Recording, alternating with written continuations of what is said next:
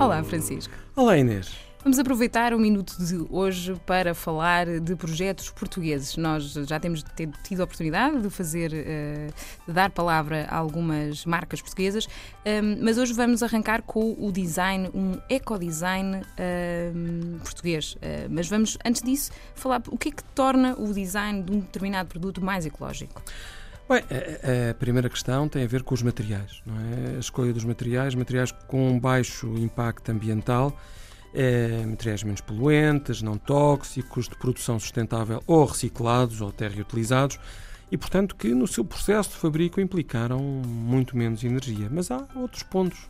Exato que, além da qualidade, que convém que seja elevada, uh, tipicamente duram mais tempo. Portanto, estamos a falar uhum. de produtos que são produzidos para durarem mais tempo e que funcionam melhor também a fim de gerar menos lixo, é? menos resíduos. Além disso, depois, quer dizer, há aqui uma componente que é a modularidade, ou seja, a ideia é que.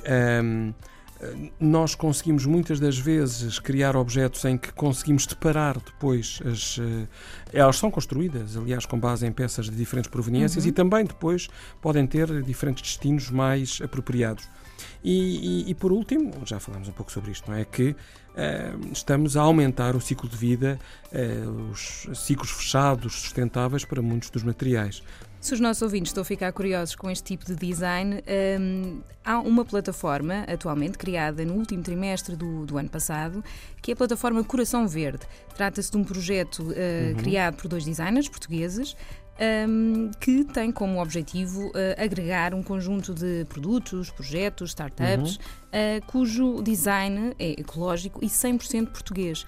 Ou seja, a ideia é, no fundo, incentivar promover, informar, incentivar este consumo eco-sustentável, não é? Uhum. E, e, no fundo, potenciar aqui também o valor nacional e a economia nacional, uh, dinamizando este conceito com eventos, exposições, uh, concursos, mas vale a pena, se calhar, perceber, concretizar um pouco melhor que tipo de materiais é que eu já vou encontrar nesta plataforma. Já, vamos, já, já podemos encontrar um que nós, inclusive, já fizemos menção no Minuto pela Terra, que é o saco papão.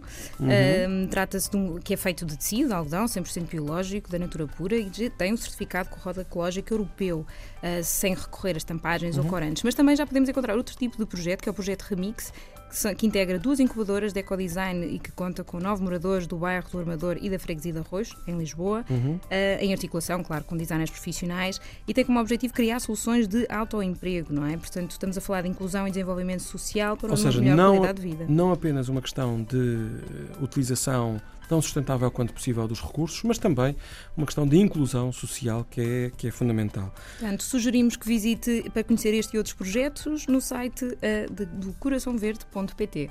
O ambiente agradece.